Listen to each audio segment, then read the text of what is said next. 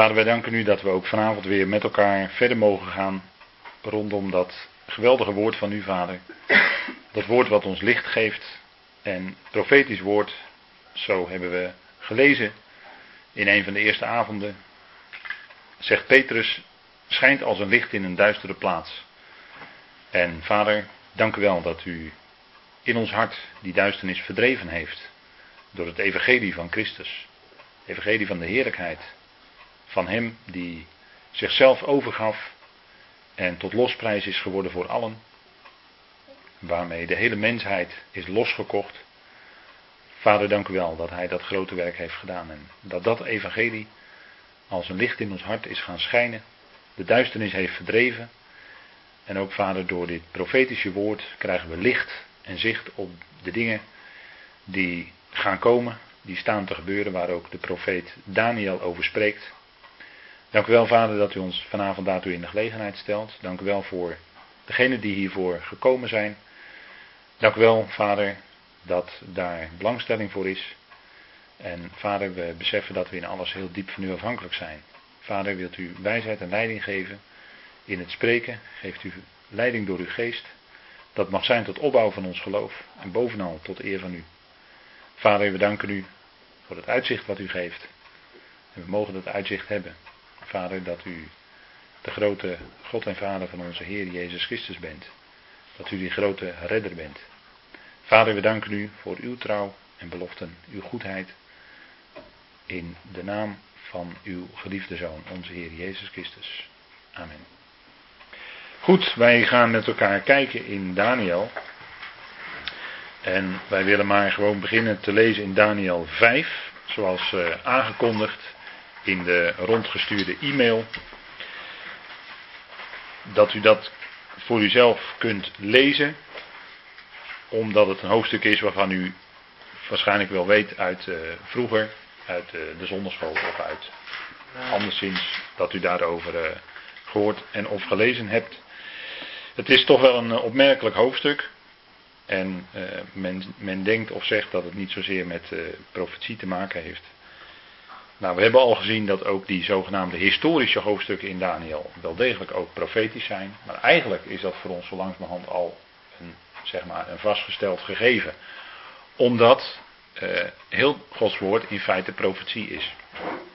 Dus sowieso is er altijd een profetische, en we noemen dat ook wel eens een typologische of beeldende betekenis waarmee zaken uit de toekomst duidelijk worden. Goed, hoofdstuk 5, vers 1. Koning Belshazzar richtte een groot feestmaal aan voor zijn duizend machthebbers. In tegenwoordigheid van die duizend dronk hij wijn. Onder invloed van de wijn beval Belshazzar dat men de gouden en zilveren voorwerpen moest halen die zijn vader Nebukadnezar had weggehaald uit de tempel in Jeruzalem, opdat de koning, zijn machthebbers, zijn vrouwen en bijvrouwen eruit zouden drinken.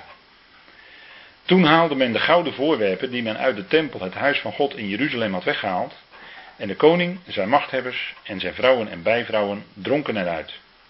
Zij dronken wijn, prezen hun goden van goud, zilver, koper, ijzer, hout en steen.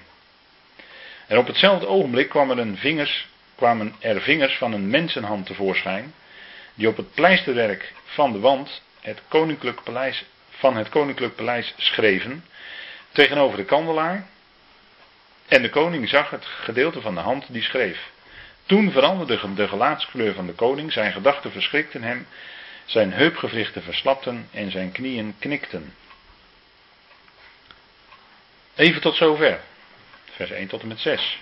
Nou, dat is nogal een stukje, hè? Daar staat nogal wat in, hè?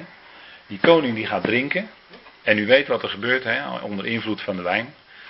er is een bekend gezegde dat uh, dronken mensen en kinderen spreken de waarheid. Nou, dat gebeurt ook nog alles als mensen een flinke slok op hebben.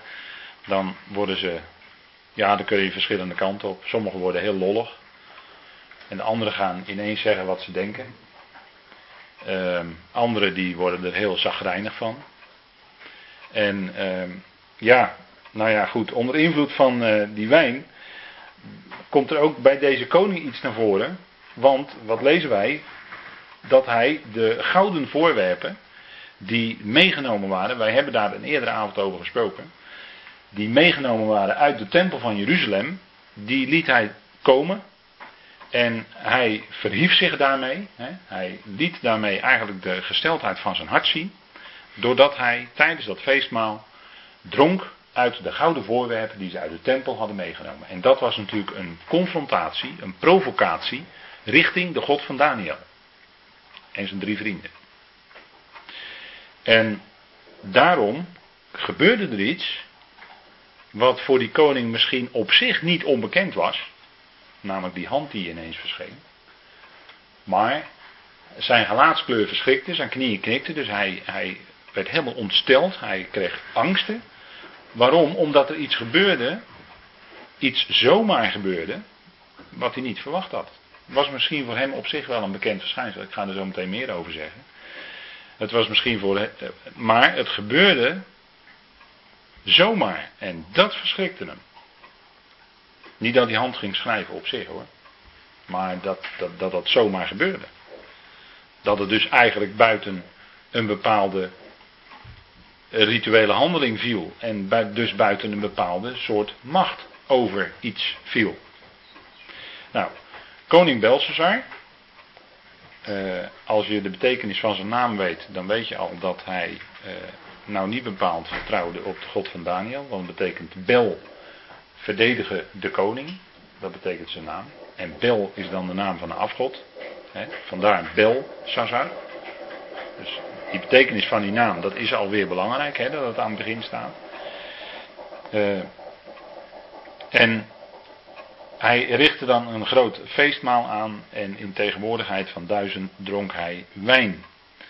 En dan is het eten en drinken is nogal eens, zeker bij in, in, in uh, de gewoonte bij uh, vele vroegere heidense volkeren, om het zo maar te zeggen, heeft te maken met de dienst aan de afgoden. Vandaar dat men alcohol drinken ook wel noemt aan Bacchus offeren. U kent die uitspraak waarschijnlijk wel. Hè? Aan Bacchus offeren. Nou, Bacchus is dan de god van de drank. Dus als er dan flink gedronken wordt, dan heet dat zo. Zo ook natuurlijk met voedsel. Vandaar de problemen die Paulus had ten opzichte van de gemeente in Korinthe, waarin het ging om eten van vlees dat aan de afgoden gewijd was. Dus je ziet dat voedsel ook nog alles aan afgoden wordt gewijd denk maar aan wat uh, mensen vandaag de dag hier gewoon ook in Nederland hebben. hebben een altaartje in huis. En op dat altaartje wordt dan rijst gedaan. En uh, eventueel drinken. En dat is dan, wordt dan toegewijd aan de God. Nou, dat is een klein, zeg maar, klein aftreksel van dat men veel meer eten en drinken aan afgoden offerde. Dus vandaar dat ook het drinken van wijn en drinken van sterke drank gewoon ook aan afgoden offeren uh, in feite is. Hè? En vandaar de enorme provocatie dat hij dus die bekers uit de tempel, het tempelgerij liet komen en daaruit ging drinken. En dat was eigenlijk ter ere van de god Bel. Daar kwam het eigenlijk op neer. Dus dat, nou, en daarmee ging hij dus een stap te ver. En vandaar het zogenaamde teken aan de wand. Hè, daar hebben wij die uitdrukking nog van. Het is een teken aan de wand. Dat is natuurlijk hier, hieraan ontleend. Zo kunt u zien dat dingen uit de, uh, uit het dagelijks spraakgebruik heel erg vaak ontleend zijn aan de Bijbel. Dus Belshazzar, die liet onder invloed van de wijn de gouden en zilveren voorwerpen halen die zijn vader Nebukadnezar had weggehaald. Daar struikelen de geleerden over, want die zeggen, ja, Nebukadnezar was helemaal zijn vader niet, dat was zijn grootvader.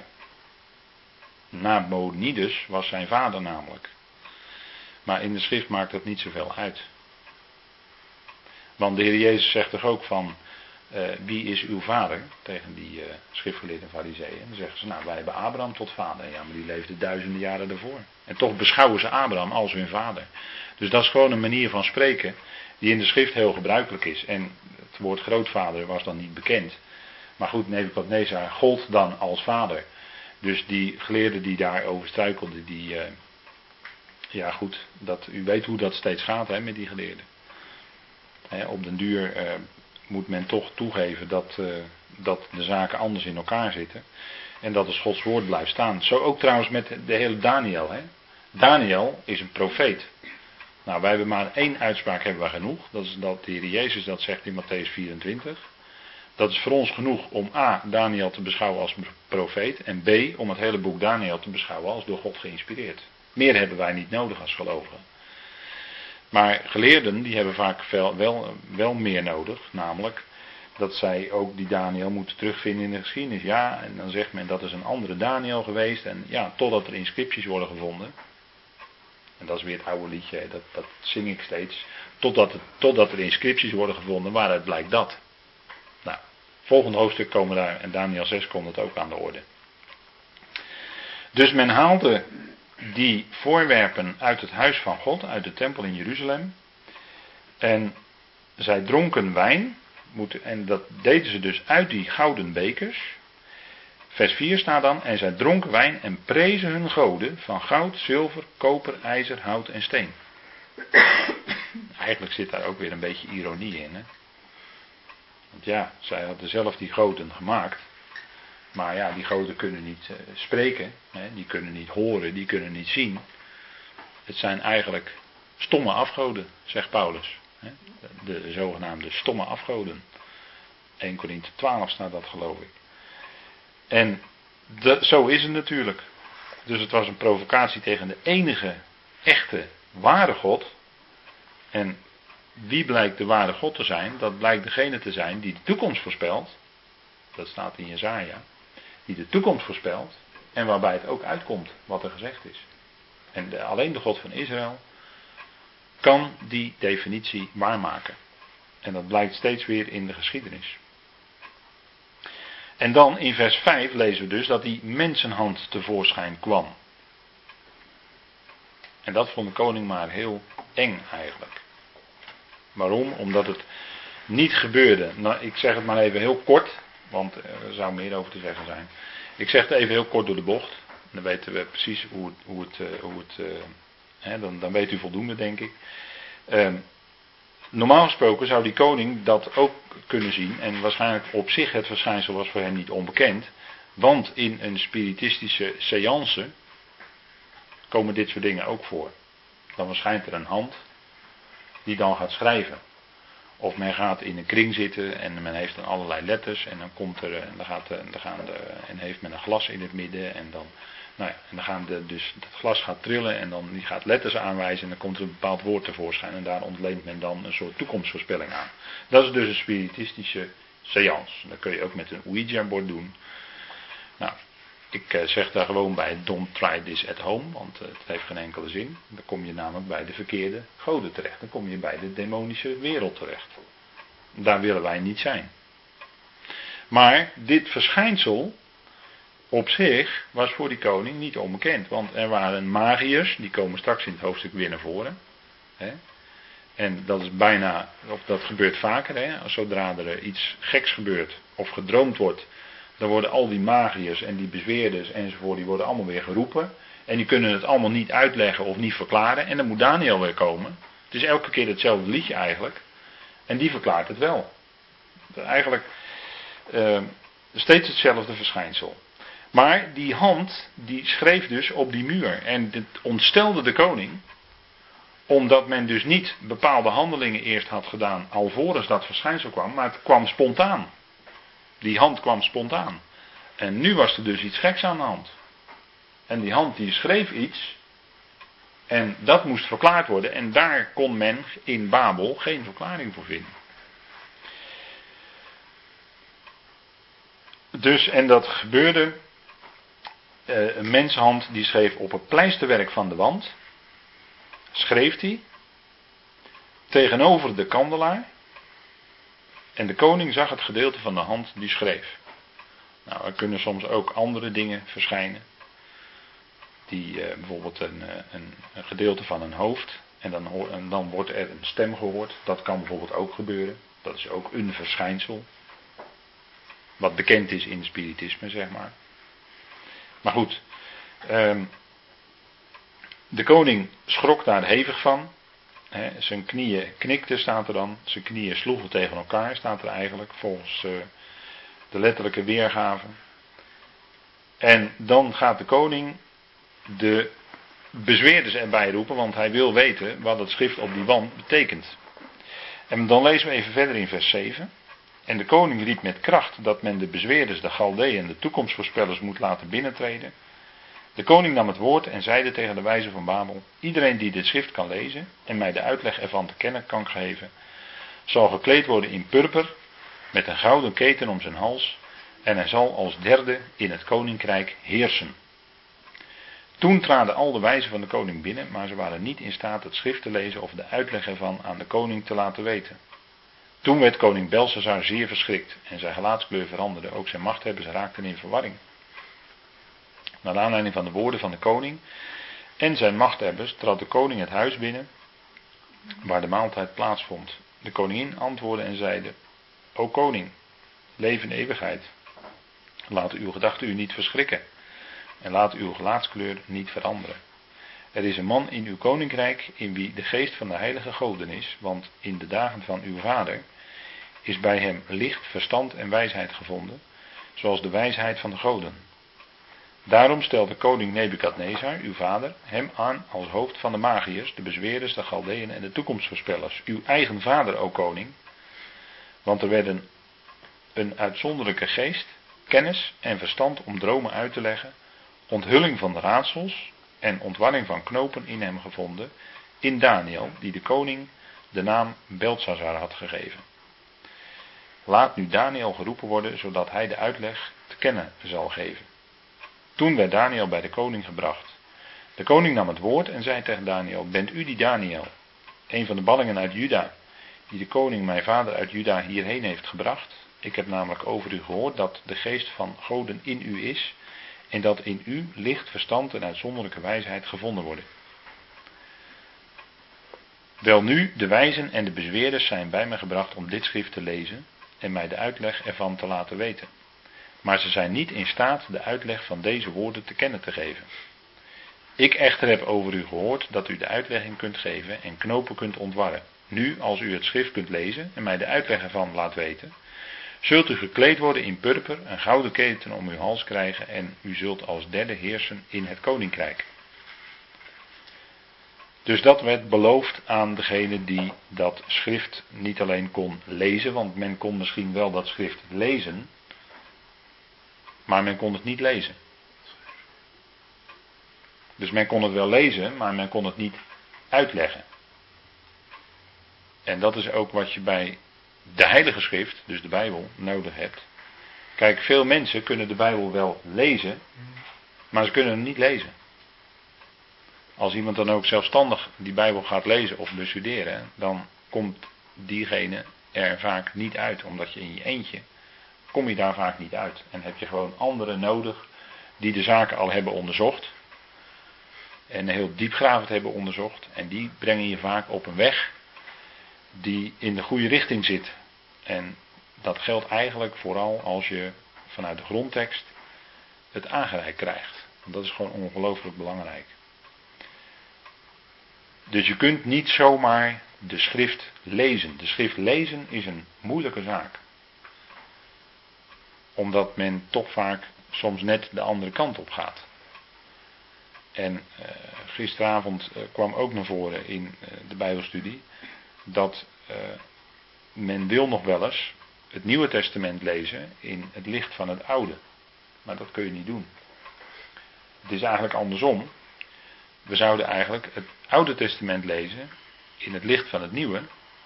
En dan eigenlijk nog specifieker in het licht van de brieven van de apostel Paulus. Wat Paulus heeft geschreven, want die kreeg van God eigenlijk de hoogste openbaring. En die kreeg eigenlijk uh, te zien een overzicht over dat hele plan van God. Paulus is de enige die schrijft over iets dat voor de eonen was.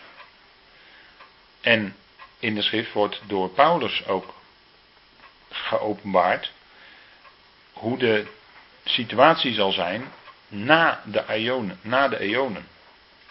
En eigenlijk wordt dat aan geen enkele andere Bijbelschrijver geopenbaard. Je zou nog iets in Hebreeën kunnen noemen. Maar ook Hebreeën zou mogelijk ook door Paulus geschreven kunnen zijn. Ik zeg heel voorzichtig. Maar dat zou kunnen. Daar is altijd discussie over. Maar dat zou misschien best zo kunnen zijn.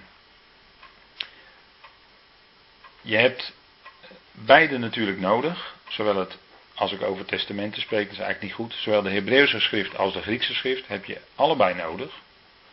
Maar wil je weten hoe het zit, dan heb je eigenlijk het grote licht nodig.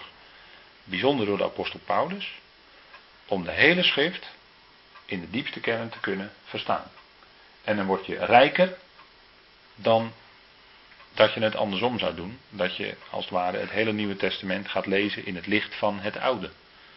Want dan draai je de zaak om. En dan laat je eigenlijk ongemerkt, en dat merk je dan ook in de uitleg, laat je ongemerkt het Oude heersend zijn over het Nieuwe.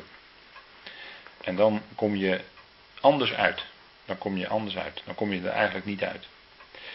Dus de, de, het schrift lezen, zoals het hier dan gebeurde met die uitspraak die dan door die hand op die wand getekend wordt. De schrift lezen en lezen, dat is twee. Je kunt het lezen, maar je kunt ook echt begrijpend lezen in de zin van, ik begrijp wat ik lees.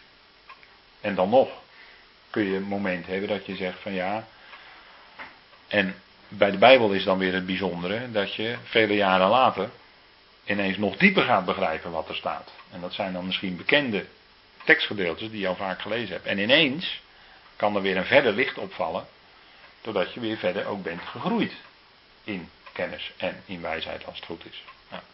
Dat is allemaal een proces. Dus lezen en lezen is twee. Nou, ehm, zo moet je ook ieder punt in de schrift moet je, eh, daar moet je eigenlijk over struikelen op een gegeven moment. je kunt nooit zomaar iets in de zin van hé, eh, hey, wat staat dat daar gek? Of waarom staat dat daar zo? En waarom staat dat daar nou precies? En wat betekent nou die ene uitspraak? Of dat, dat ene zinnetje wat daar staat en waar je altijd overheen leest?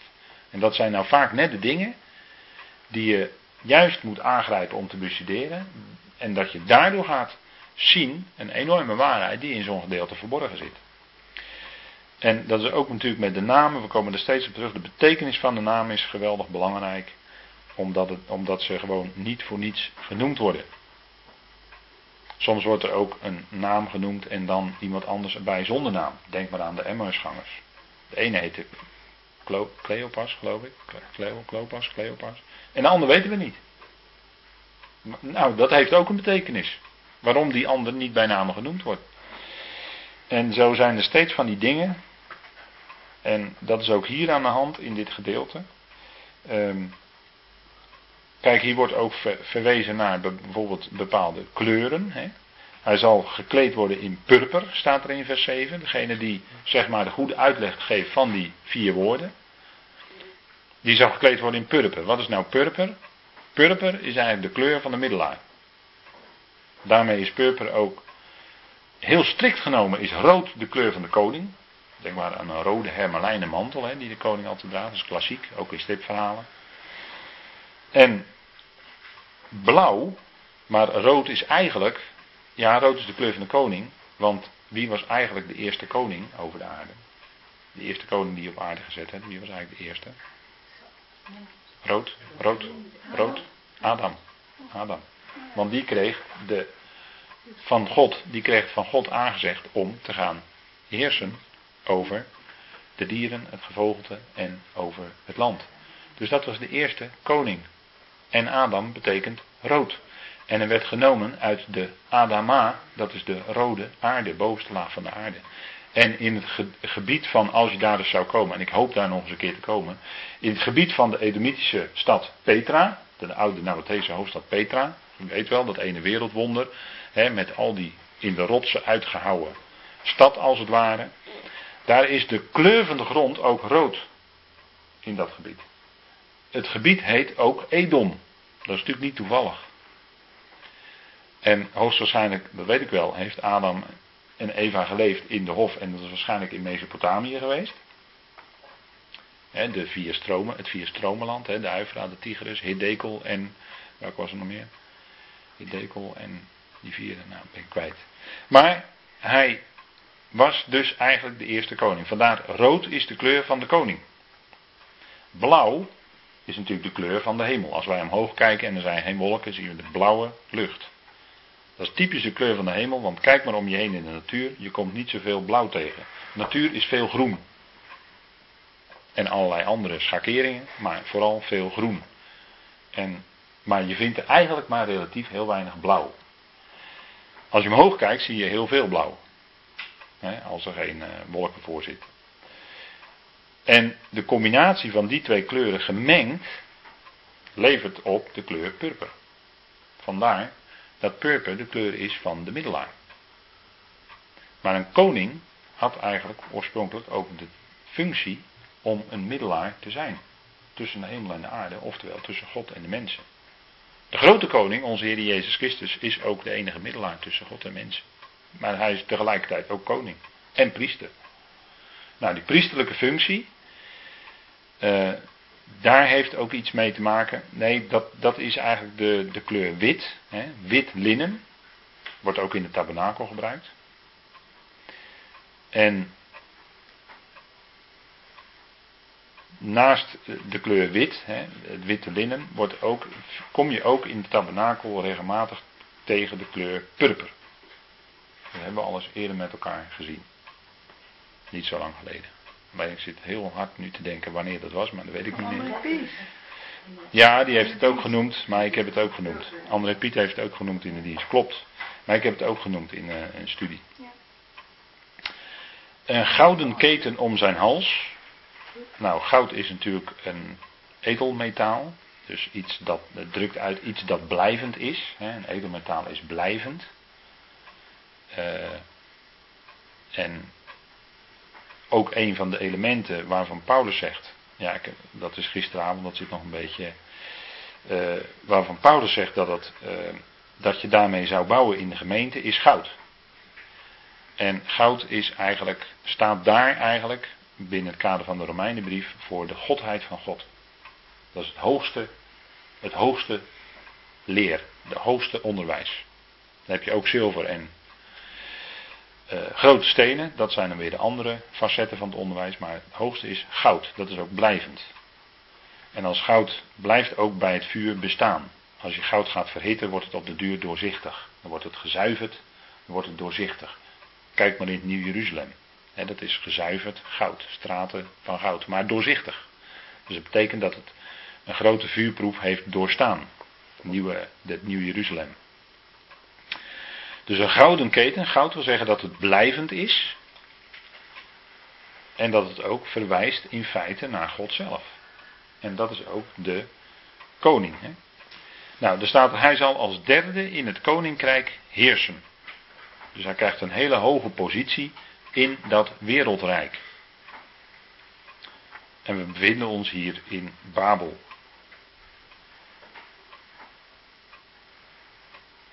Maar we hebben ook al eerder gezien dat Daniel ook te maken heeft met eh, onder andere de tijd waarin wij nu leven. Het volgende hoofdstuk, Daniel 6, spreekt daar namelijk heel sterk over.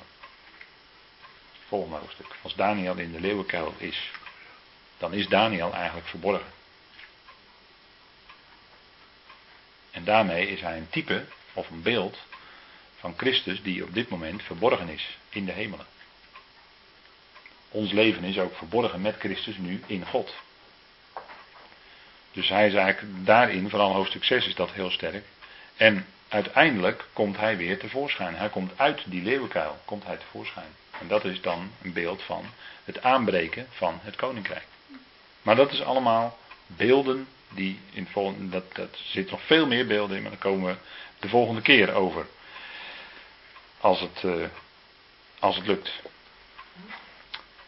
Dus hij zal als derde in het koninkrijk heersen. En dan in het volgende hoofdstuk krijgt hij ook zelfs promotie. Dan gaat hij nog een stapje omhoog. Toen traden de wijzen van de koning. Nou, u weet het, het is het bekende verhaal. De wijsheid van de wereld wordt hier weer opnieuw te kijk gezet. Net als bij de farao toen Jozef kwam en alleen maar die dromen kon verklaren. Net als Daniel al eerder bij Nebukadnezar die droomde en alleen Daniel kon de droom verklaren en al de, de verzamelde wijsheid van de wereld kon het niet.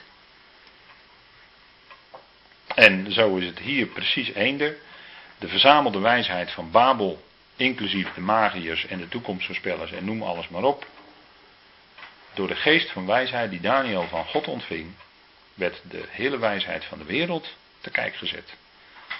En dan denken we natuurlijk onmiddellijk aan 1 Korinthe 1, waarin Paulus schrijft dat de wijsheid van deze wereld dwaasheid is voor God. dus dan zien we eigenlijk hoe het ook in deze tijd zit. Deze tijd is er wel misschien veel wijsheid van de wereld, maar het is dwaasheid voor God, voor de gelovigen. die ziet het als dwaasheid. Eigenlijk moet je er een beetje om grinniken af en toe. En hij kon dus de. Hij werd dus erbij geroepen. Door en de koningin maakte aan de koning bekend: je moet Daniel erbij roepen, want Daniel die kan die, dat schrift waarschijnlijk wel verklaren. Omdat in hem is de geest van de heilige goden. Een uitzonderlijke geest, kennis en verstand om dromen uit te leggen, onthullingen van raadsels. Het woord raadsel heeft ook te maken met verborgen dingen. Raadsels en ontwarring van knopen, die werden gevonden in Daniel, die de naam Belshazzar had gekregen.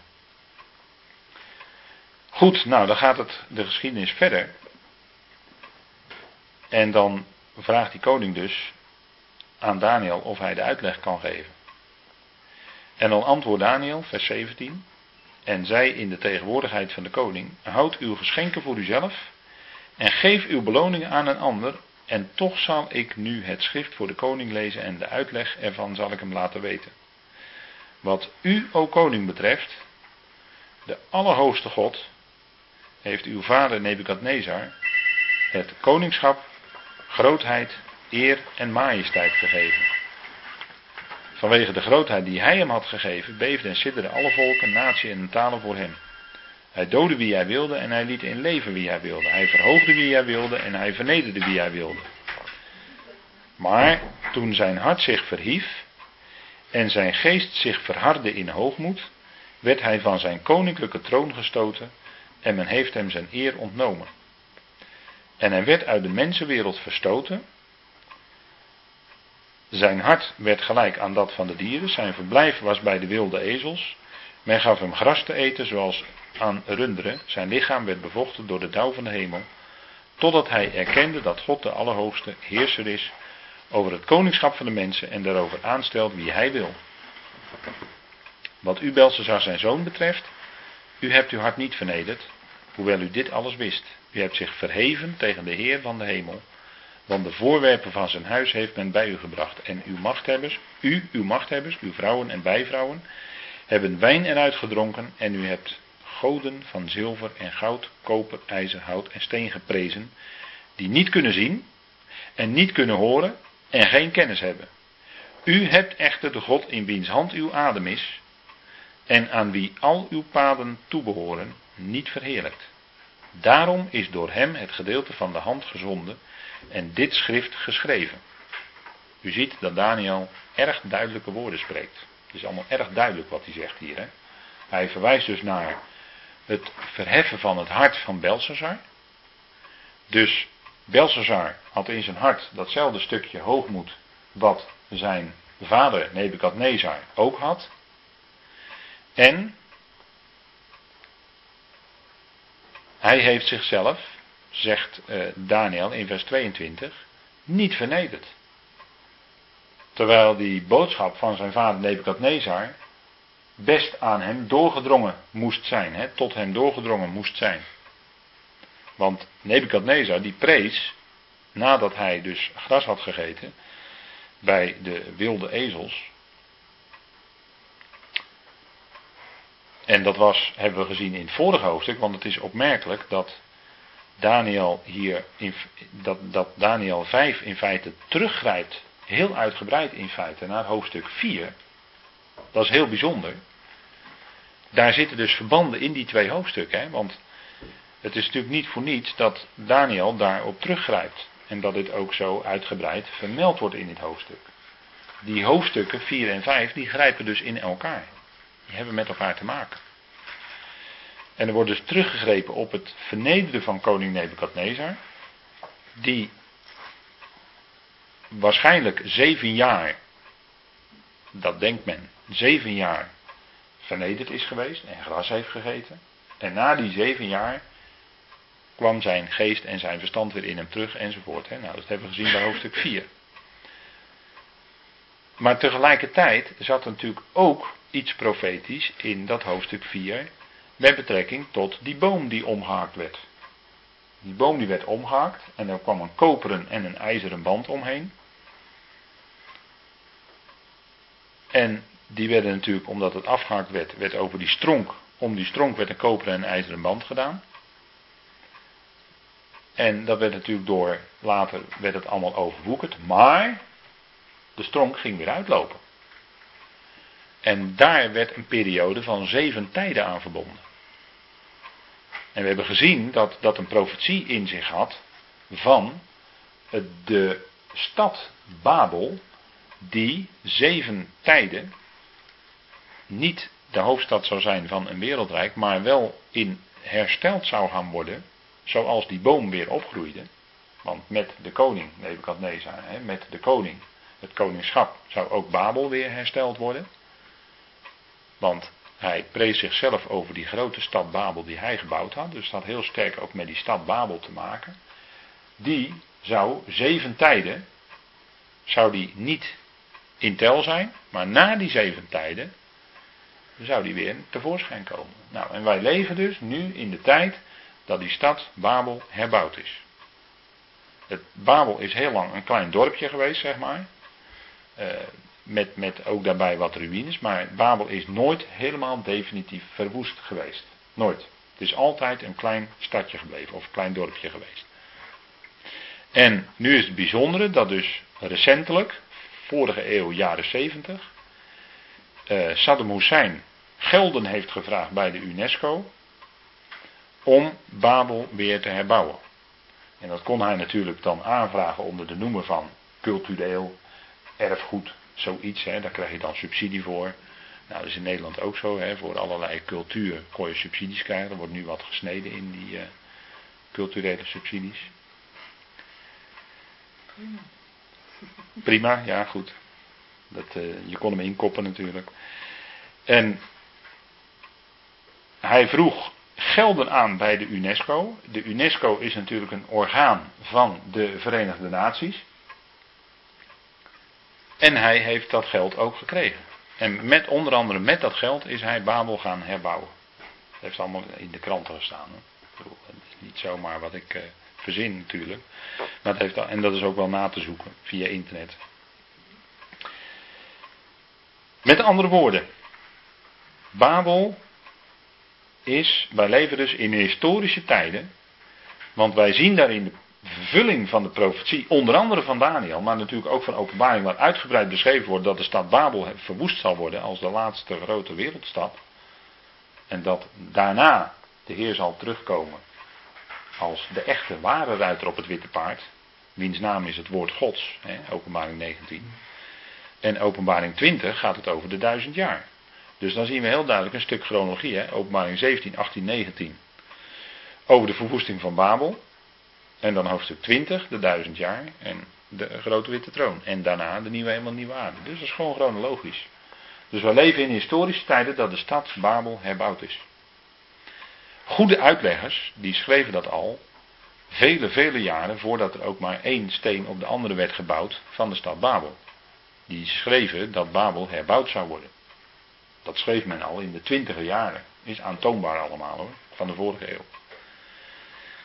En zie daar, ongeveer 50, 55 jaar later, werd inderdaad de stad Babel herbouwd.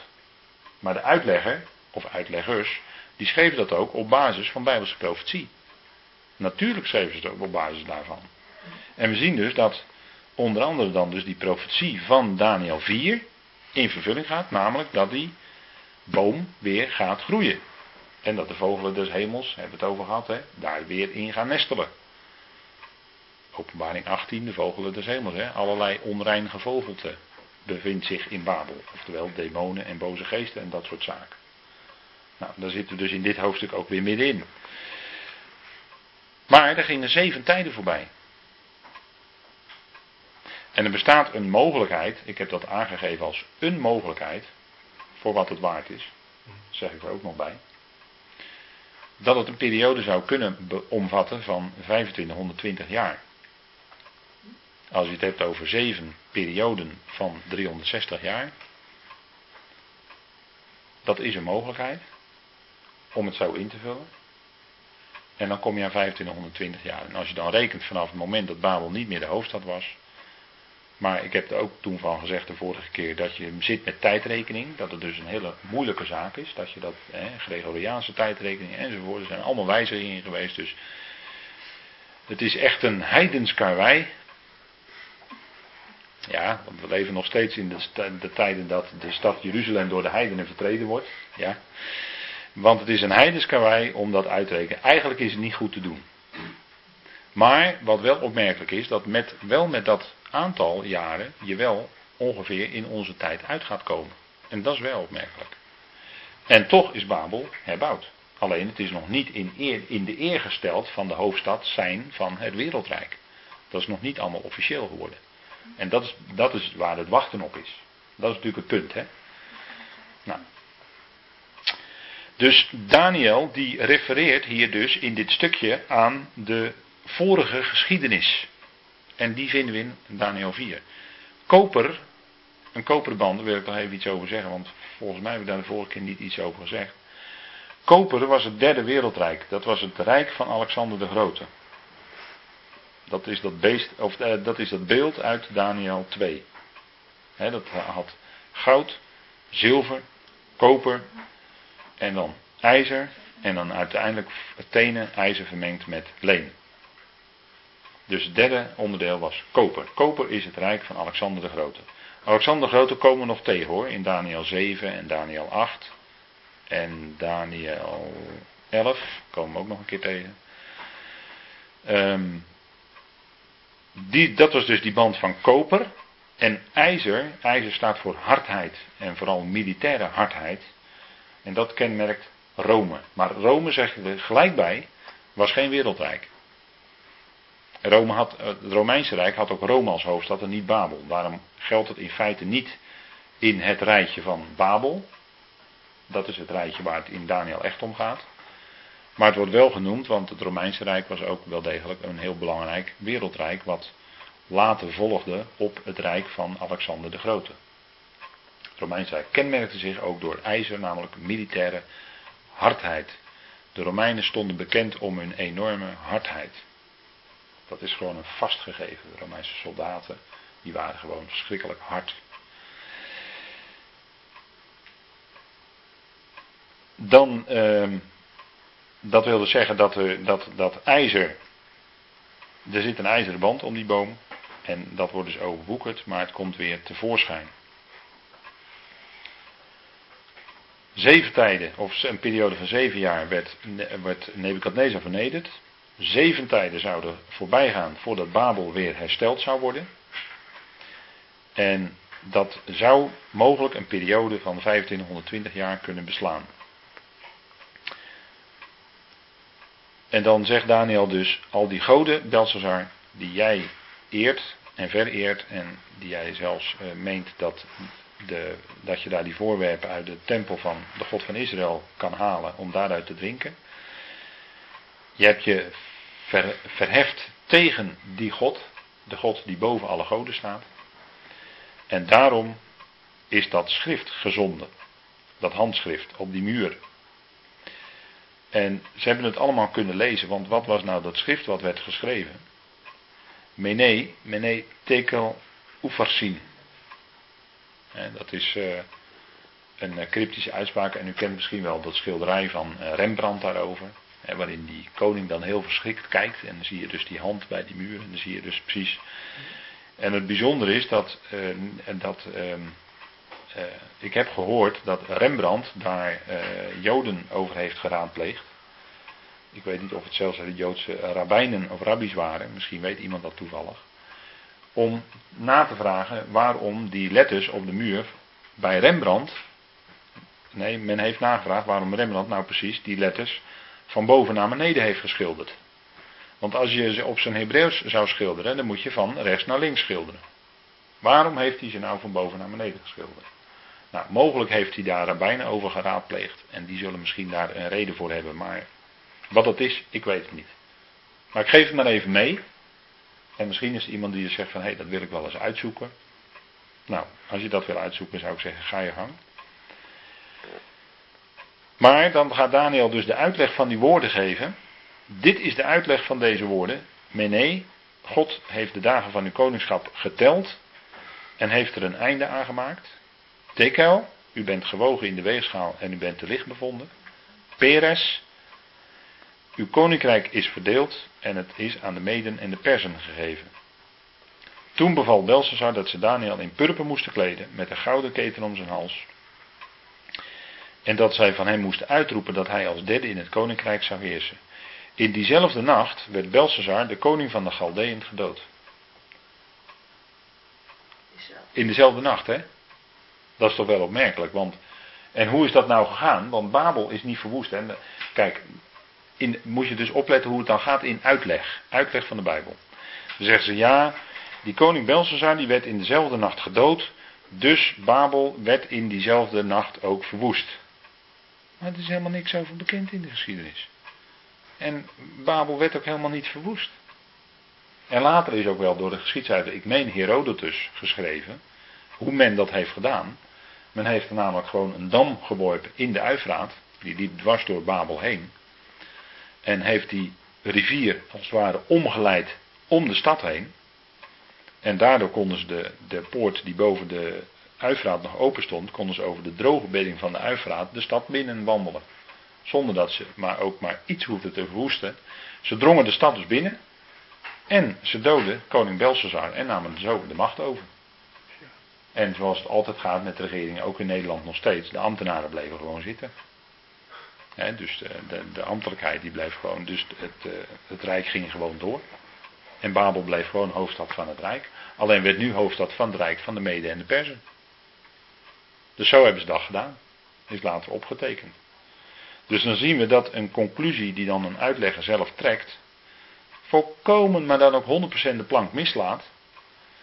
En dan daardoor weer allerlei andere mensen dus een verkeerde gedachte hebben over wat hier in werkelijkheid gebeurd is.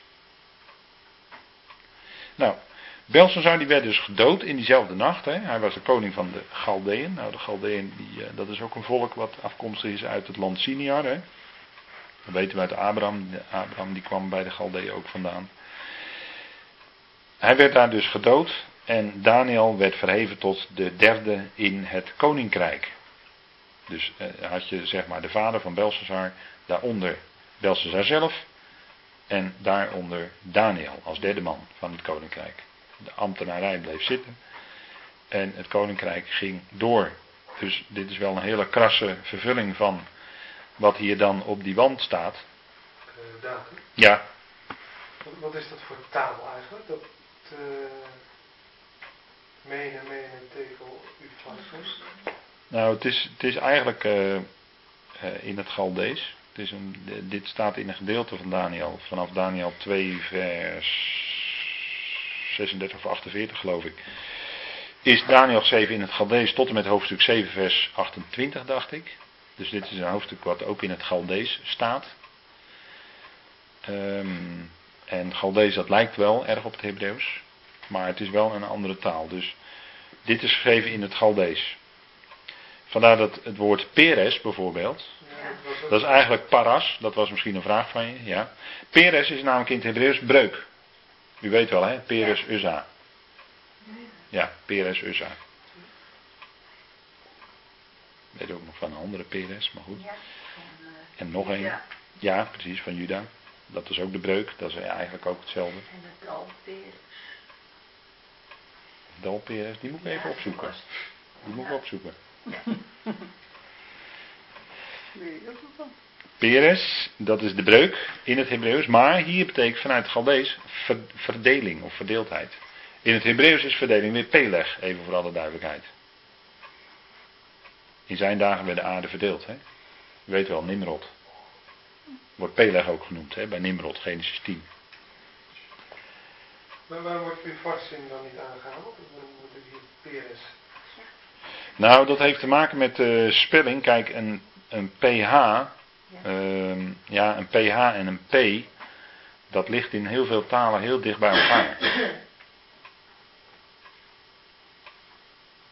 Kijk, in het Hebreeuws heb je de letter P.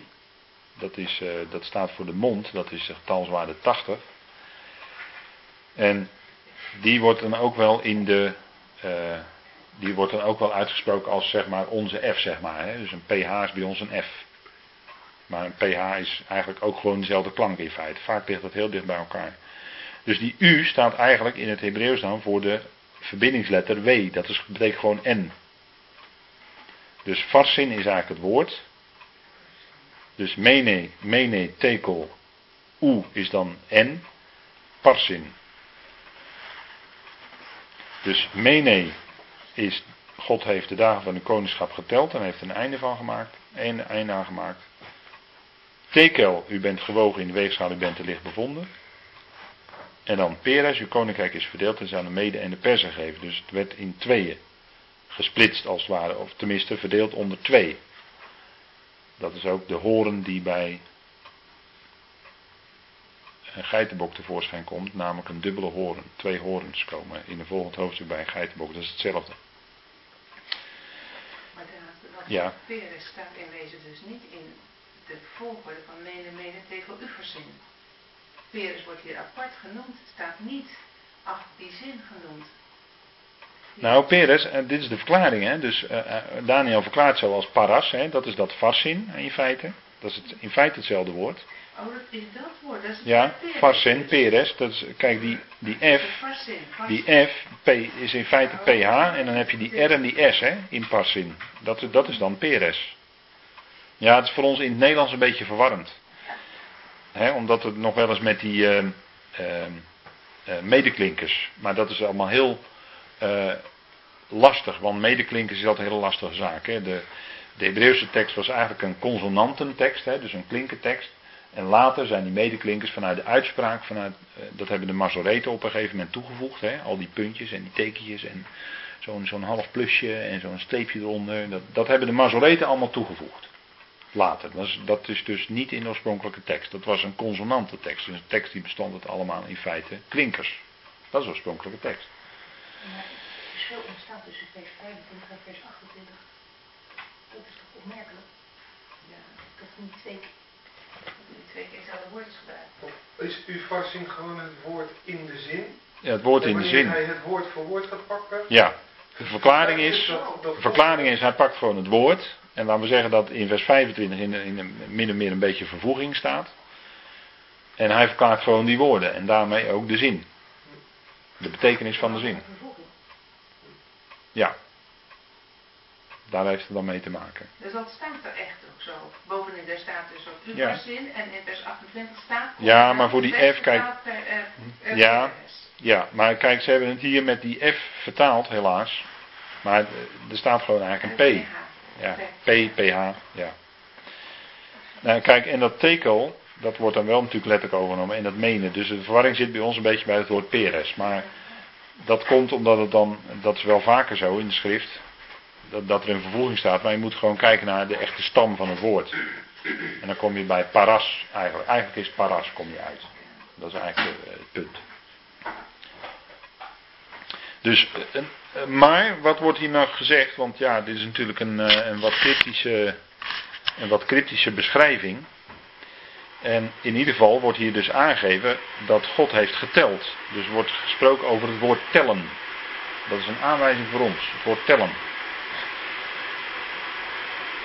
En er wordt gesproken over wegen in een weegschaal. Dus dan wordt er gewogen. Dus dat heeft ook iets met. Wegen heeft dus iets ook te maken met, in zekere zin met tellen, want het heeft een weegschaal. Dan ga je praten over inhoudsmaten. En bij inhoudsmaten wordt er ook iets geteld. Dus het heeft te maken met tellen en met wegen. En kijk, je kan natuurlijk heel snel klaar zijn met zo'n hoofdstuk en zeggen: Kijk, nou, dat is uitleg, hij werd gelijk gedood, we zijn klaar. Ja, nee, wacht even, dan zijn we nog niet klaar natuurlijk. Zo makkelijk is het niet. Want dan zou je kunnen afvragen, ja, waarom staat er dan juist in het boek Daniel, waarin toch elk hoofdstuk, wat, wat wij zeggen van dat, is, dat zijn zogenaamde geschiedkundige hoofdstukken, zegt men dan. Nou, bij hoofdstuk 2 vind ik dat al zeer dubieus hoor, om te zeggen. Maar het zijn zogenaamde geschiedkundige hoofdstukken. En waarom Waarom worden, gebeuren deze dingen dan? En waarom grijpt Daniel dan in hoofdstuk 5 zo sterk terug naar dat vierde hoofdstuk? Waar gesproken wordt over die zeven tijden, die periode. Die ergens, er, zit een, er gaat een lange periode voorbij. Niet alleen in het leven van Nebuchadnezzar, zeven jaar, dat is nog vrij kort. Maar zeven tijden, dat is een langere periode. En we zien dat later dat verschijnsel ook weer terugkomen in Daniel 9. Als het gaat om die tijd tussen de 69ste en de 70ste jaarweek. Zit weer een lange periode tussen. En kijk maar in Daniel 2, want je kan het zo onderbouwen, dat is helemaal niet zo moeilijk. Kijk, in Daniel 2 wordt ook gesproken over die verschillende rijken. Maar voordat dat laatste rijk aan de orde is, waarvan gesproken wordt over dat ijzer en dat leem. Nou, we weten nu uit de geschiedenis dat er drie rijken voorbij zijn gegaan met Babel als hoofdstad. En dat er nog een hele lange periode eerst moet komen. En pas dan is Babel weer de hoofdstad van een antichristelijk wereldrijk. Begrijpt u? Dus er wordt steeds in Daniel gesproken over een lange periode die voorbij zou gaan. En waarom wordt hier in dit hoofdstuk weer gesproken, ik heb er in hoofdstuk 2 ook al op gewezen, dat daar het woord verborgenheden en het woord raadsels worden genoemd. Dat staat er natuurlijk allemaal niet voor niks. Er zou dus een periode voorbij gaan. En wij, en ik heb ook gezegd dat wij leven nu achteraf, hè, 2000 jaar later, en we zien dus het, het, een Joodse staat weer in het land. Dus zeer, zeer, zeer, zeer opmerkelijk. En we zien dus dat er een periode voorbij gaat die, die in de schrift aangeduid wordt als het geheimenis, het beheer van het geheimenis. Paulus spreekt daarover, het beheer van het geheimenis. Dus een bepaalde beheer, een bepaalde periode van huishouding, die wordt genoemd het geheimenis, die dus verborgen was. Maar door Paulus geopenbaard, weten wij achteraf. Met dat licht kunnen wij ook Daniel beter begrijpen. Snapt u? En dan ga je dus dingetjes zien die je anders niet zag. En dan gaan je oogjes ook verder open, geestelijk gezien. Nou, en dat is dus hier ook aan de orde. Hier wordt weer gesproken over verborgenheden, over een raadsel, over. Nou, en is dit niet een raadsel? Mene, mene, tekel, oefasin. Is dat geen raadsel? Ik snap er niks van. Nee, nee, nee, nee. Wat? Nee. Maar dat heeft dus te maken met, Daniel zegt hier, het heeft te maken met dat God zijn koningschap heeft geteld en een einde aan heeft gemaakt. Dus er wordt einde gemaakt aan hun koningschap. Hij is gewogen en te licht bevonden. En er is sprake van een verdeling. En van het Hebreeuws uitgezien zelfs van een breuk. En we weten ook dat de breuk te maken heeft met de breuk in de heilshistorie van Israël. Ja, alle historie is heilshistorie hoor. Dat, dat gedoe over de kunstmatige onderscheid maken tussen de gewijde en de ongewijde geschiedenis. Alsjeblieft zeg, hou op. Hou op. Alles is gewoon gewijde geschiedenis. Wat is het nou voor raar kunstmatig onderscheid? Nee, alles is, alles is Gods geschiedenis, natuurlijk. Ook de periode waarin God ogenschijnlijk kennelijk niet rechtstreeks ingrijpt. Maar dat wordt ook verklaard in de Bijbel. Dat is nou juist de periode van het geheimenis, van de verborgenheid. Die in de profetie dus verborgen is. Maar die er wel degelijk is. Alleen, dat is weer het bekende beeld. De profeet staat op een bergtop en die ziet alleen de volgende bergtoppen. En die ziet niet het dal wat er tussenin ligt. Dat beeld moet je bij een profeet van het Oude Testament altijd voor ogen houden. Maar Paulus zet ons de juiste bril op en die laat ons ook zien wat er in dat dal gebeurt. Begrijpt u? Nou, goed, we gaan even pauzeren en dan gaan we straks uh, verder. Goed, na deze pauze gaan wij weer verder met elkaar. En we waren bezig met die cryptische uitspraak. Mene, mene, tekel, oeverzien. En we hebben al gezien dat dat te maken heeft met uh, het tellen. Het tellen van het koningschap. Dat is dan de uitleg van die cryptische omschrijving. Het woord crypto, cryptisch. Het woord cryptisch, ons woord cryptisch, cryptogram is ook afgeleid van het Griekse woord crypto. En crypto betekent ook verbergen. Dus vandaar dat we dit ook een cryptische uitspraak noemen. God heeft de dagen van de koningschap geteld en hij heeft er een einde aan gemaakt. Tekel, u bent gewogen in de weegschaal en bent te licht bevonden. Dus het heeft iets, kennelijk iets te maken met wegen, dus met een inhoudsmaat. Met inhoud. Tellen, dus het heeft iets te maken met dat je iets moet tellen. Dat zijn dan de, dingen waar je op moet letten. En paras, of zo wordt uitgelegd, is verdeling. Nou, mene, het woord mene, ja, daar zit, we weer een beetje tegen de vertaling aan. Maar bestaat in, in, in de oorspronkelijke tekst uit drie letters. En dat kan verwijzen naar een inhoudsmaat. De inhoudsmaat van een zogenaamde mina. Dat is niet, uh, ooit had je de dolle mina's in Nederland, maar dat is het dan niet. Maar een mene verwijst naar een inhoudsmaat.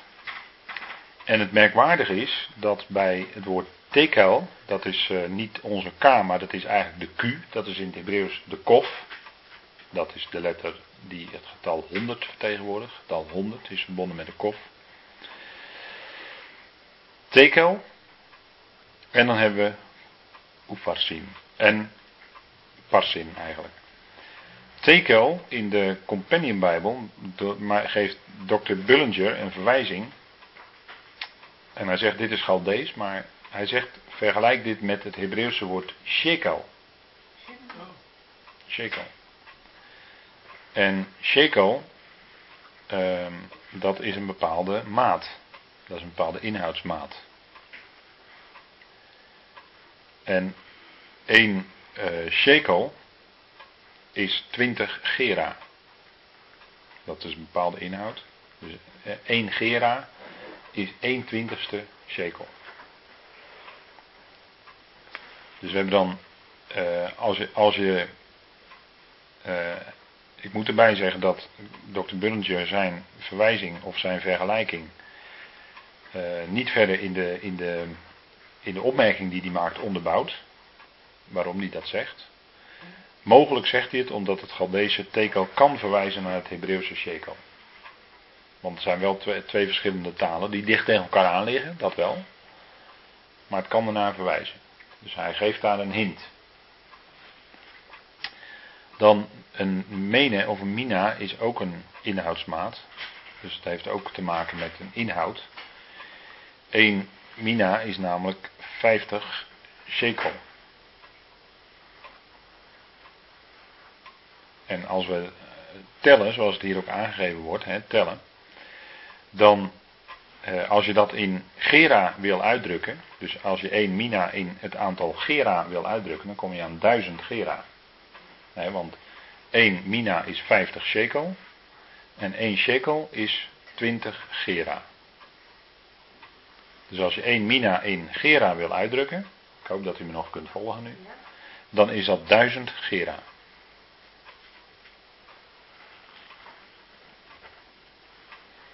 En het woord paras, verdeling, kan verwijzen naar het woord dat met pond te maken heeft. En dan praten we over 500.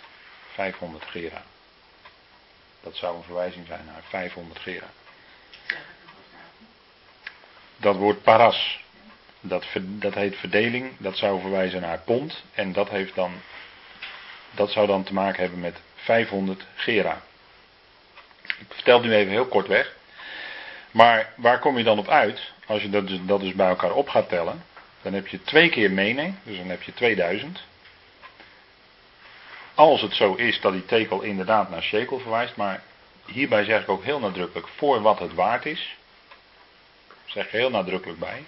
Het is een gedachte die uitleggers hebben. En dan ga je naar die laatste, wat dan een pond zou vertegenwoordigen, dan kom je opnieuw aan die 2520. En dat is toch wel merkwaardig. Toen ik voor het eerst uh, zo tot me doordrong en ik dat hoorde, toen uh, moest ik even mijn wenkbrauwen ver omhoog. Uh, van wat krijgen we nu? Maar er zijn enkele uitleggers die deze verwijzing geven. En dan zou je dus, als je gaat optellen, en ook wordt. Er is, er is misschien iets voor te zeggen, omdat er gesproken wordt over tellen, dus optellen. Er wordt gesproken over wegen. Dat zou kunnen verwijzen naar een inhoudsmaat. Het aantal grammen, want een gera staat voor een aantal gram. Ik weet even niet uit mijn hoofd hoeveel. En dat je dus dat daarmee zou doen. En dan zit er dus een hele verborgen betekenis in deze uitspraak. En dan zitten we opnieuw met die 2520. Op zijn minst zou het misschien kunnen verwijzen naar één week van jaren, want dat is toch 2520 dagen, 4 keer 360. Maar omdat we hebben gezien dat die hoofdstukken 4 en 5 toch eigenlijk in, elkaar grijpen en omdat Daniel teruggrijpt eigenlijk naar gebeurtenissen uit hoofdstuk 4, waar we ook die 2520 tegenkwamen, bij die zeven tijden, zou dit opnieuw een verwijzing kunnen zijn, maar ik, nogmaals, ik zeg het heel voorzichtig en ik geef het alleen maar mee voor uw gedachten, omdat er best wel wat haken en ogen aan zitten. Maar dan zou je opnieuw kunnen veronderstellen dat dit opnieuw een heenwijzing is naar die 2520 jaar, waarin de stad Babel niet een hoofdstad is van een antichristelijk wereldrijk. Dat zou kunnen. Je kunt ook zeggen, ja, ik vind de bewijsvoering erg zwak. Dan zeg ik, oké. En oké, laat het voor wat het is. Laat het dan gewoon liggen. En laat het dan voor wat het is. Ik geef het alleen maar mee als een gedachte. Maar ik geef het wel mee omdat ik het zelf erg opmerkelijk vind. En omdat het zo past eigenlijk bij iets wat we in hoofdstuk 4 ook al tegenkwamen. En omdat als je dus inderdaad teruggaat in de geschiedenis en je gaat kijken wanneer is ongeveer en ook die datum, men denkt 482 voor Christus, is Babel eh, zeg maar niet meer de hoofdstad sinds, die sinds dat jaar. Maar ook in de oudheid zijn die jaren ook moeilijk. Want ook daar kunnen verschuivingen in zitten. De een zegt dan 482, nou de andere, andere uitleggers die differentiëren daar een aantal jaren van. Dus ook dat is onzeker, dat is al één. En twee is dat je zit in de tussentijd met tijdrekeningen of kalenders die zijn aangepast. Zit je ook nog eens een keer mee. En dan vind ik toch dat blijft staan, als je ongeveer van die tijd uitgaat, laten we zeggen 460, 70, 80 voor Christus, en je telt er 2520 jaar bij op, kom je toch ongeveer in onze tijd uit. Of toch ongeveer ergens in begin 2000. Dus dan zeg ik het allemaal heel grof en zo wil ik het ook graag eigenlijk houden. Want het is gewoon eigenlijk niet te doen om het heel precies uit te rekenen. Zouden die mogelijkheden hebben, dan zou ik dat graag doen. Want er is geen enkele tekst in de Bijbel die mij, ons als gelovigen verbiedt om een berekening te maken, om te rekenen. Wordt zelfs aangemoedigd in de Bijbel. Alleen sinds dat Jehovah's getuigen in 1914 dachten dat Christus kwam, sinds, nou zo kunnen we een heel rijtje gaan opnoemen, wordt er binnen de christenheid nogal vaak gezegd, je mag niet rekenen als het om de Bijbel gaat. Nou, het staat nergens in de Bijbel. Als u een tekst weet, wil ik die graag horen. Maar voor zover ik weet, wordt in de Bijbel niet verboden om te rekenen, maar wordt het juist eerder aangemoedigd om te rekenen. Dus zouden we het kunnen doen, dan zouden we het zeker moeten doen. Want dan zouden we kunnen uitrekenen wanneer Babel opnieuw de hoofdstad zou zijn, zal zijn van de hele wereld, van een wereldrijk. Maar we kunnen het niet, omdat er te veel onzekerheden zijn. Is dat ook zo in de Joodse jaartelling? Is daar ook veel ja, kijk, ja, kijk dat, dat is, voor zover ik weet, is dat ook heel erg aan tradities onderhevig. Ook daar is onderling, voor, dacht ik, onder rabbijnen ook verschil van mening over. de, het Joodse jaar waar men algemeen zegt, we leven nu in 57, wat is het? 57? 11 geloof ik of zo. Mm, nee, want voor de rabbijnen is het jaar 5800 heel erg belangrijk. We leven nu in 57, 72 of zo, zoiets. En het jaar 5800 Daarvan zeggen de rabbijnen, maar dat zeg ik ook weer, dat is dus Joodse traditie. En ook weer voor wat het waard is.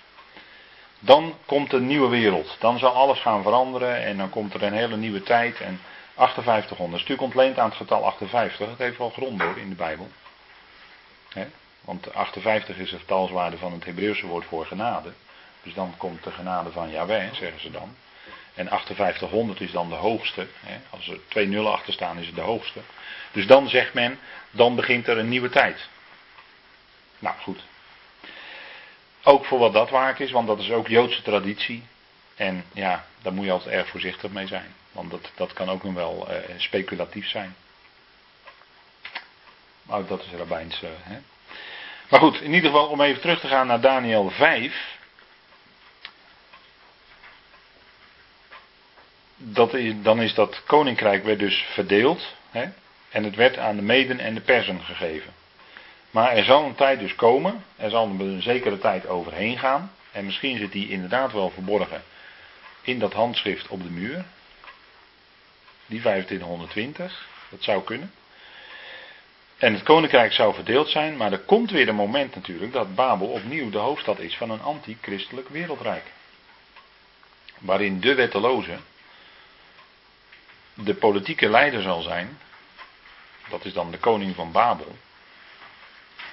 En u kunt in Jesaja 14 lezen hoe, en hoe dat die koning van Babel aan zijn einde komt. Jesaja 14 gaat over de koning van Babel. Nou, dat is dus het. Uh, eigenlijk waar Daniel 5 om draait. En dan zien we dus dat het opnieuw toch te maken heeft. Als we raadsels en ontwarring van, onthulling van raadsels willen weten, ontwarring van knopen. Ja, dan moeten we onder andere bij Daniel zijn, maar natuurlijk in combinatie met het boek Openbaring. want het boek Openbaring, de naam zegt het al, openbaring, dat is de apocalypsis, dat betekent de onthulling. Dus dan wordt dat wat verhuld is, dan wordt de omhulling of de verhulling wordt weggenomen. Of het wordt ook wel vertaald met ontsluieren. En bij, in de apocalypsis wordt Jezus Christus geopenbaard. Hij wordt geopenbaard. Dat is waar het om gaat. En misschien heeft u die dingen nooit met elkaar zo verbonden, maar dat betekent dus dat hij, Jezus Christus, nu, wat is hij nu dan? Hij is er nu dus verborgen voor de wereld. Want hij wordt geopenbaard in openbaring. Voor de wereld, hè? Openbaring gaat natuurlijk over de toekomstige profetieën. Kijk, dat hij voor ons als gelovigen al lang geopenbaard is aan ons hart en in ons leven. Dat, dat is even een andere zaak. Maar hij wordt dan geopenbaard aan de hele wereld. En God openbaart zichzelf door Jezus Christus. Dus hij wordt geopenbaard. Nou, dat is wat we in het hele boek Openbaring dus vinden. En als er dan dus grote gebeurtenissen plaatsvinden, dan zien we dus dat de mensen ook tegen elkaar zeggen, de koningen, dan weten ze ogenblikkelijk, de toren van God is gekomen en van het lam, laten we ons alsjeblieft gaan verbergen in de rots en in de holen, want ja, nu, nu is het menens. En men weet dus dat dat van Gods wegen komt. En in openbaring zien we ook dat dat wat voor veel mensen nu een raadsel is, waarom grijpt God niet in? Waarom laat hij al dat lijden, al die ellende toe in de wereld? En, en, enzovoort, enzovoort. Hè? Dat, wat mensen gauw uitspreken onder elkaar. En dan wordt God er gauw bijgehaald als het om allerlei ellende gaat. Hè? Maar en dan zegt men, ja, waar is God nu? Ik kan hem niet zien. En met andere woorden, God is verborgen. God zwijgt in deze tijd. Het is een periode van verborgenheid, van geheimenis. God is voor veel mensen een geheimenis. Maar hij wordt geopenbaard, dat lezen we in openbaring 10. Zullen we het even met elkaar lezen.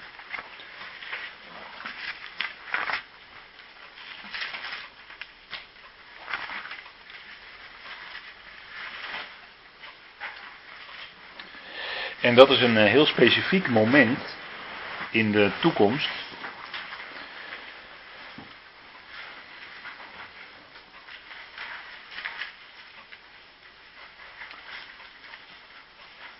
Openbaring 10. En dan zitten we dus uh, echt tegen uh, het einde van deze boze aion. Tegen het einde van deze boze aion.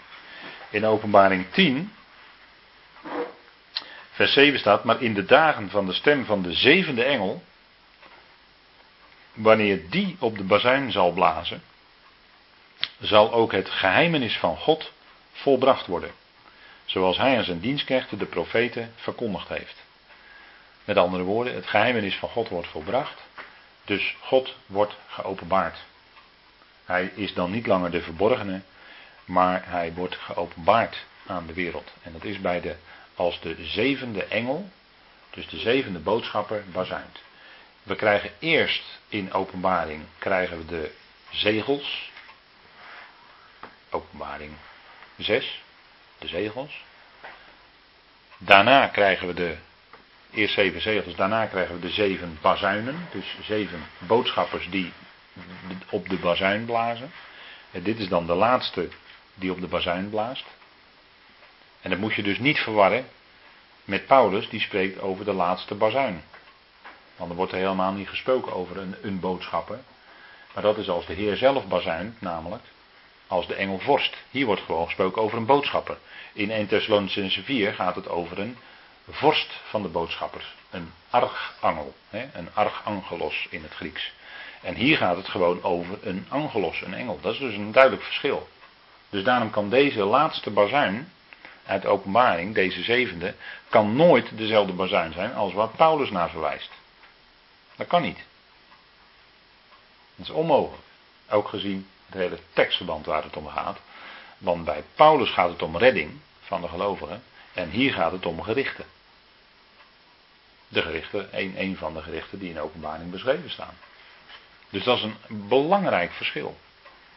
En ik denk dat het toch zo op redelijk eenvoudige manier voor ons duidelijk kan zijn dat je die dingen dus niet op één hoop kunt schuiven. Maar het zijn gewoon verschillende facetten, verschillende momenten ook. Dus dan wordt eigenlijk God zelf geopenbaard. Hè? En tot dat moment, tot openbaring 10 vers 7, zal hij zijn voor de wereld eigenlijk grotendeels de verborgene. Is God de verborgene. En hier wordt dus het geheimenis volbracht. Hè? Het geheimenis van God wordt volbracht. Dus hier wordt alles duidelijk. En dat is ook wat in de openbaring gebeurt. Alles wordt duidelijk voor de wereld.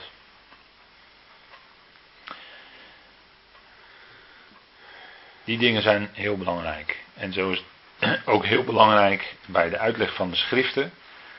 Dat we dus heel nadrukkelijk in de gaten houden die tussengeschoven periode, waarvan Paulus zegt dat is het beheer van het geheimenis. Oftewel de economie, de oikonomia van de tijd waarin Christus en God verborgen zijn. En dan heb je eigenlijk een geweldige sleutel om Bijbelse profetie ook te kunnen verstaan. Want zonder die sleutel kun je daar ook niet mee verder komen. Nou goed, wij gaan uh, een uh, heel klein beginnetje maken met Daniel 6. Heel klein beginnetje. Daniel 6. En wij hopen daar dan de volgende keer weer mee verder te gaan. Daniel 6.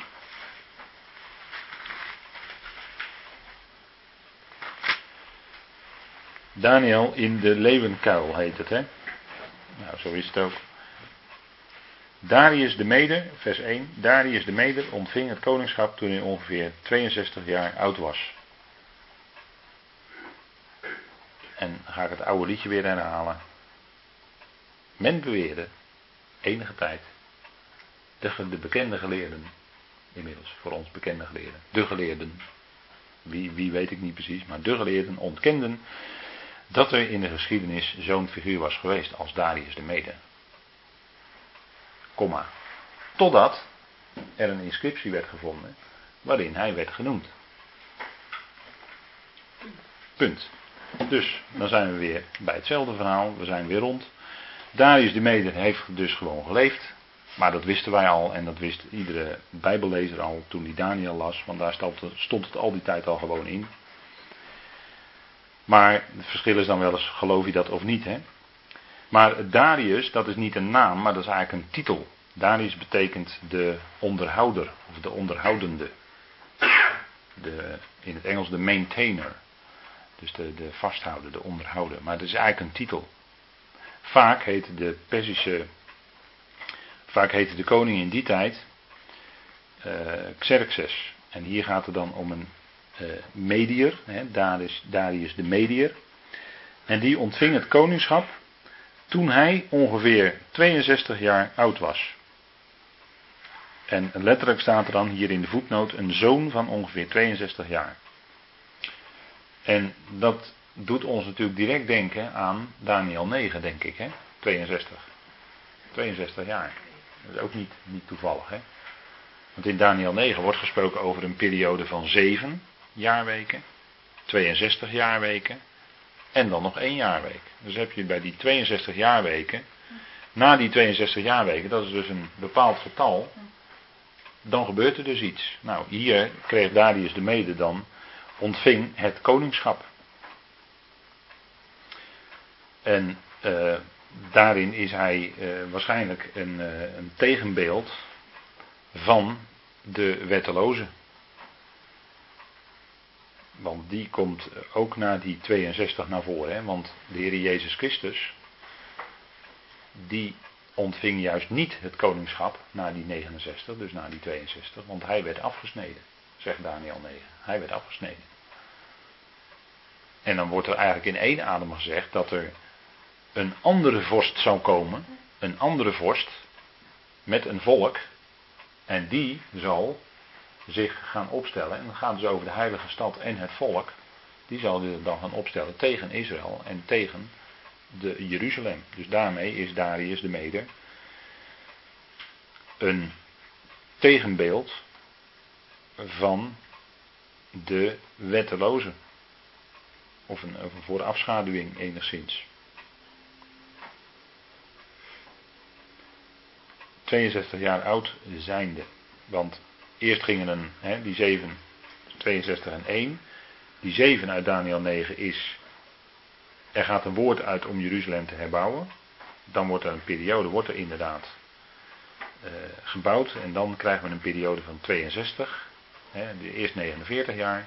Dan weer een belangrijke gebeurtenis. Dan krijg je dus een periode van 62. Dan zijn er 483 jaar voorbij.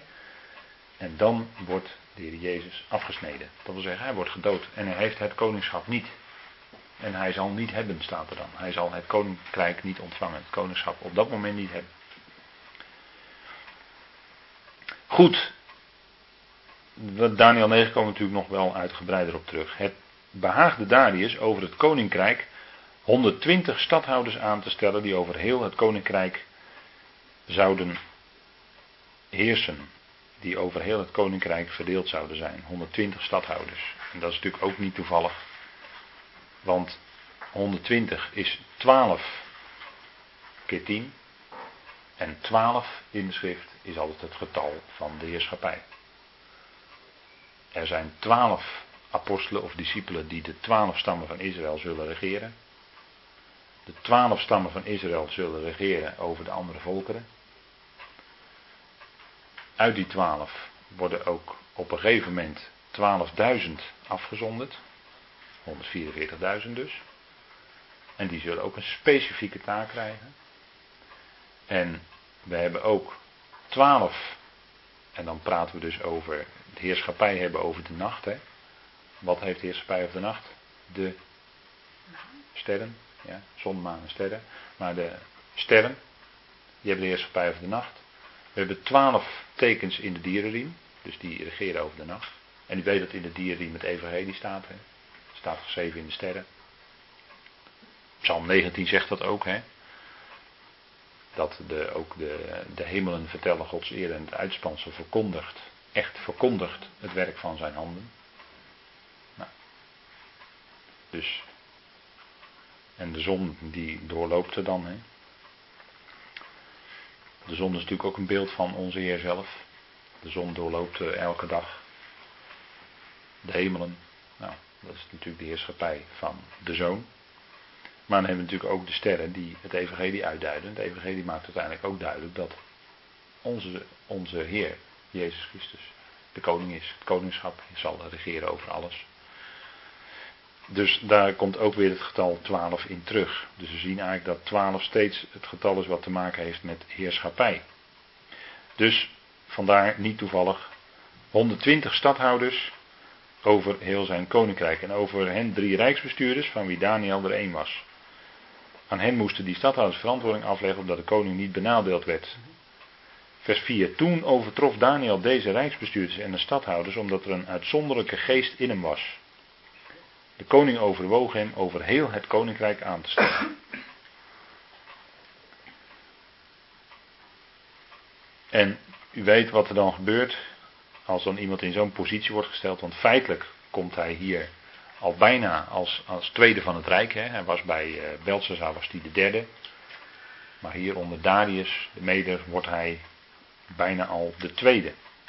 En hij krijgt dus een, uh, hij bleek dus uh, meer inzicht te hebben dan de anderen. En u weet wat er dan gebeurt. Hè. Dan gaan ze aan je stoelpoten zagen. Want ja, als iemand te goed is, dan wordt hij er meestal uitgegooid. Iemand die te goed is, wordt er meestal uh, pootje gelicht. Uh, de stoelpoten of de bureaustoelpoten worden weggezaagd. Uh, nou, al dat soort uitdrukkingen, hè, kunt u misschien zelf ook nog wel een paar verzinnen. Maar dat gebeurt zo in het dagelijks leven. En dat zien we hier bij Daniel eigenlijk ook gebeuren. Daniel was te goed. En wat lezen we dan in vers 5? Daarop gingen de rijksbestuurders en de stadhouders zoeken naar een grond voor een aanklacht tegen Daniel. In het koninkrijk, maar ze konden geen enkele grond voor een aanklacht of iets verkeerds vinden. Omdat hij betrouwbaar was en er geen nalatigheid of iets verkeerds bij hem te vinden was. Dat krijg je dan, hè? Als je iemand bent die gewoon betrouwbaar is en eerlijk de zaakjes doet, dan gaat men op een gegeven moment iets zoeken, want ja, dat, dat kan eigenlijk niet. Dat kan eigenlijk niet bestaan, dat je zo bent. Nou, Daniel was zo iemand. Die werd dan ook, uh, ja, die probeerde ze natuurlijk uh, weg te werken. En dan komen die rijksbestuurders en de stadhouders eensgezind bij de koning en zeiden tot hem het volgende. Koning Darius leef in eeuwigheid. En toen had koning Darius al even een lampje moeten gaan branden. Ja, als ze zo beleefd tegen me gaan doen, dan moet er eigenlijk wel iets achter zitten. een beetje slimme koning, die zou dat gelijk denken, denk ik. als ze zo ontzettend beleefd en uh, dat komt in het dagelijks leven natuurlijk ook voor. Hè. Kent de verschijnsel hielenlikken natuurlijk wel. Zeg het even heel, erg op zo'n Rotterdams. Maar is dat daar dan niet een gewone groet? Jawel, maar ze komen ineens eensgezind bij de koning. Nou, denk erom dat ze van tevoren natuurlijk, hier blijkt het alweer, onderling is het natuurlijk nijd en twist altijd. Hè? Als je stelletje bestuurders bij elkaar hebt, dan is het altijd onderling bonje. Altijd. Vroeg of laat komt dat.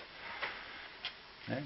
Zet, uh, zet uh, boven een bedrijf twee mensen als directeur aan op, op, op dezelfde hoogte als directeur aan. Kan je, gewoon, kan je gewoon zo gaan zitten en je kan gewoon wachten en dan gaat een keer fout. Want één van de twee wil dan toch het hoogste woord hebben. En die zal die andere proberen eruit te werken. Zo gaat het gewoon. Dat is gewoon puur menselijk. En zo ging het dus bij Daniel ook. Van ja, als ze bij jou komen. Hè, als ze zo bij jou als koning komen op die manier. En in eensgezindheid nog wel. Ja, en ze gaan dan over Daniel spreken. Dan had die koning natuurlijk al kunnen beseffen van hier is iets aan de hand. Hm? Dat is altijd, uh, altijd opletten geblazen dan. Maar het was inderdaad een gebruikelijke groet, Nelly. Dat is absoluut waar in die tijd. Hè, leven in eeuwigheid. Al de rijksbestuurders van het koninkrijk, de machthebbers, de stadhouders, de raadslieden en de landvoogden zijn naar onderling beraad van mening dat er op een koninklijk besluit moet worden opgesteld en een verbod moet worden bekrachtigd dat al wie binnen 30 dagen een verzoek zal richten aan welke god of mens ook, behalve aan u, o koning, in de leeuwkuil zal worden geworpen. Nou, dat is natuurlijk een eh, heel, hele slimme truc, want ze wisten natuurlijk wel dat Daniel degene was die zijn eigen God aanbad. Dat wisten ze natuurlijk. En dit was natuurlijk om Daniel een pootje te lichten. En om Daniel uit te schakelen, zodat zij zelf weer een trapje hoger konden komen. Dat is uh, zoals het gaat. Een bekende, bekende verhaal. En dan. Uh, gaat dat, uh, gaat dat natuurlijk ook zo gebeuren. Het gaat ze, denken zij, gaat ze ook lukken.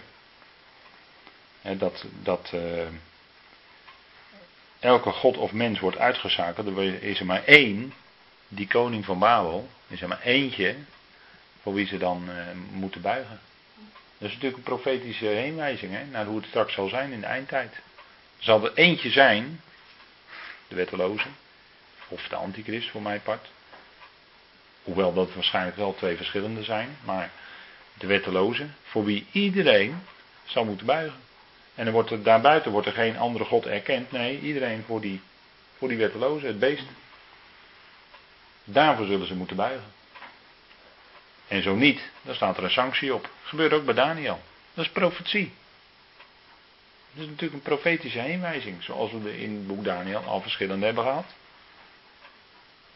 Denk maar aan hoofdstuk 3.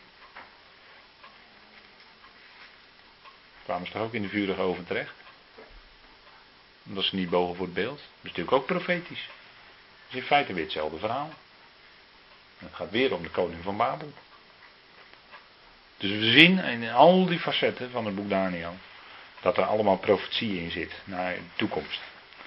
En nou, hoe het dan verder gaat met eh, Daniel, daarover wil ik graag dan de volgende keer met elkaar verder spreken. Dus dan gaan we verder met Daniel 6. Goed, zullen wij eh, de Heer danken. Trouw vader, wij danken u dat we ook vanavond weer met elkaar bezig mochten zijn met dat profetische woord. En we ontdekken dat het woord van u zeer vast is. Dat het niet verandert. We ontdekken ook steeds weer dat dat woord in de loop van de tijd is aangevallen op betrouwbaarheid. En steeds weer bleek uw woord zelf de test te doorstaan. Vader, dank u wel dat wij zelf dat woord van u niet hoeven te verdedigen. Maar dat het vanzelf blijft staan, omdat het uw woord is. Het blijvende, vaste woord van God. Dat verandert niet, vader. Dat is een vaste rots waarop we kunnen staan, waarop we kunnen bouwen. Vader, we danken u voor die bijzondere geschiedenissen die in het boek Daniel geschreven staan. Met soms ook heel verrassende zaken die uit de tekst naar voren komen. Vader, die ons toch aan het denken zetten op zijn minst. Vader, we danken u dat we mogen zien, ook in onze tijd, dat we in een historische tijd leven. Vader, en misschien zijn we zo in ons land waar eigenlijk alles zo zijn gangetje gaat.